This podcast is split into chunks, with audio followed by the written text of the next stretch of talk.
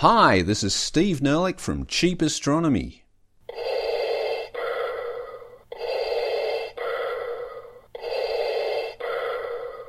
cheapastro.com. And this is how to colonize the galaxy. Long, long ago, in a galaxy far, far away, there were two civilizations, separated from each other by 100 light years.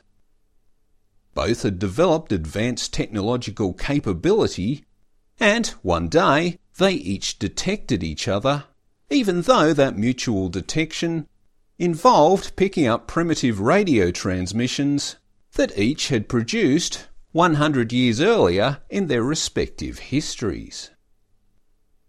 Unfortunately, neither civilization could stand the thought of sharing their galaxy with another civilization. They were each livid and enraged and deeply frustrated by the fact that they had no hope of expressing their outrage in proper conversation, given the 100 light year distance that lay between them.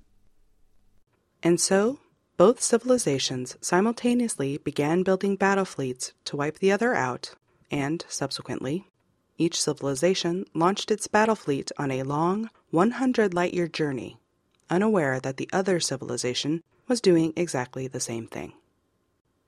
One civilization, whose biology was a little bit like Earth's, had generational crews aboard their battle fleet, meaning that there was a short lived crew that had children, who then had children, and so on.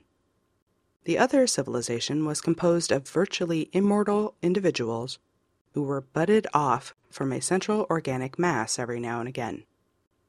These virtually immortal individuals had an inexorable need to sustain and nurture the central organic mass that had produced them, a kind of reverse parenthood. Being the source of all progeny, the central organic mass was the focus of the genetic investment of those progeny. Thus, all the members of the civilization viewed any newer progeny as just new work colleagues, who shared in their unconditional adoration for the central organic mass. Anyway, the two battle fleets one produced by the progeny focused civilization, and the other produced by the progenitor focused civilization, both met halfway on their respective voyages to wipe each other out. Of course, a huge battle ensued. And who won? The answer is all about parenthood. The left behind population of the progeny focused civilization had been obsessed with keeping in touch with their steadily receding children, and then their children's children, and so on. The left behind population of the homeworld of the progenitor focused civilization had just wished their colleagues well, but thereafter remained obsessed with the vital job of sustaining their central organic mass. They were occasionally distracted by distant messages from the receding battle fleet expressing hope for the central mass's well being, but did not bother to reply. So when the two battle fleets met, the progeny obsessed civilization's fleet arrived armed with a technology which had been steadily upgraded in the course of all the ongoing communication with its homeworld. The fleet associated with the civilization obsessed with the welfare of its progenitor arrived armed with the same technology that it had left home with. Of course, it was no contest, and the fleet of the civilization obsessed with the welfare of its progeny won hands down. So, the moral of the story?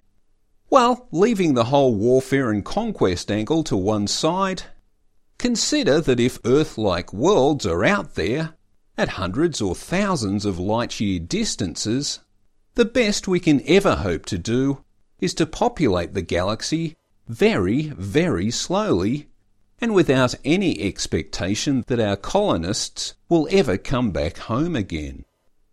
But although those distant colonists are unlikely to ever return, they can still be kept in touch.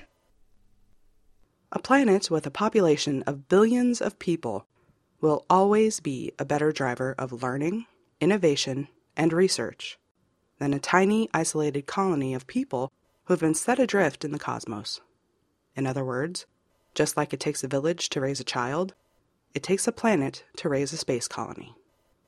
So, after we have set our colonists adrift, Earth will retain the vital responsibility of keeping its disseminated colonies informed about developments back home.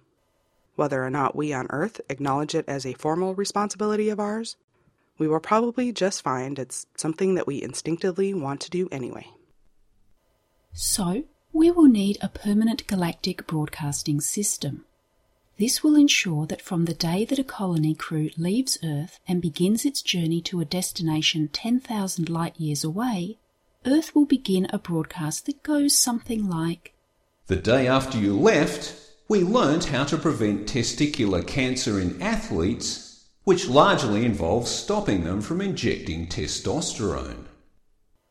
And maybe 100 years after the colonists leave, it will be saying, Hey, guess what? We finally invented flying cars. The digital blueprints are attached.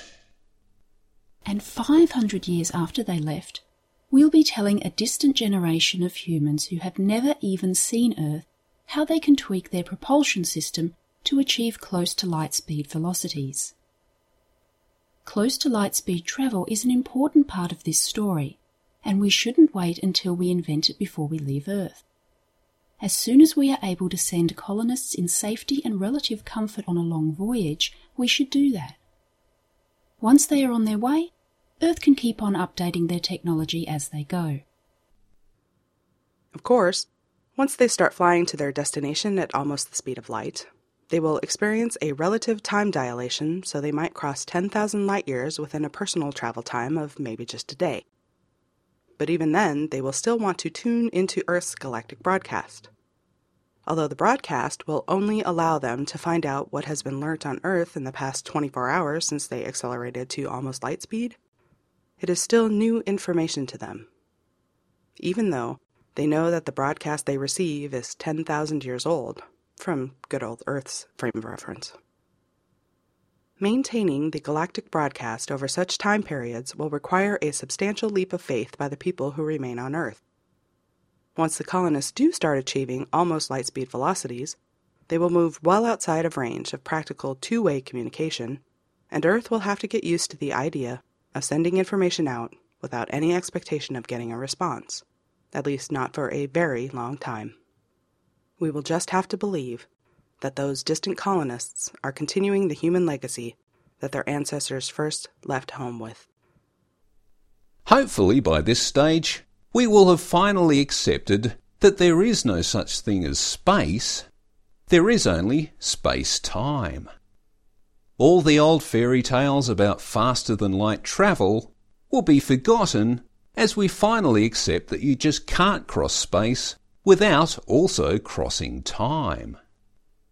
If we are going to send our children across 10,000 light year distances, we need to accept that we are also sending them across 10,000 years of time.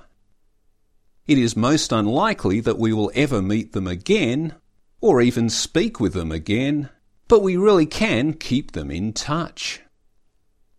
It seems very likely that this is how we will colonize the galaxy, and hopefully without feeling compelled to wipe out any other civilizations along the way. Thanks for listening. This is Steve Nerlich from Cheap Astronomy, www.cheapastro.com. Cheap Astronomy offers an educational website where every orbit around the Sun takes us a bit over 900 million kilometres into the future, although since our orbital velocity is only 30 kilometres a second, we move into that future fairly slowly. No ads, no profit, just good science. Bye! And Mr. O'Donnell asked me to give a big shout out to the students from Dunoon Grammar School. Dare mighty things.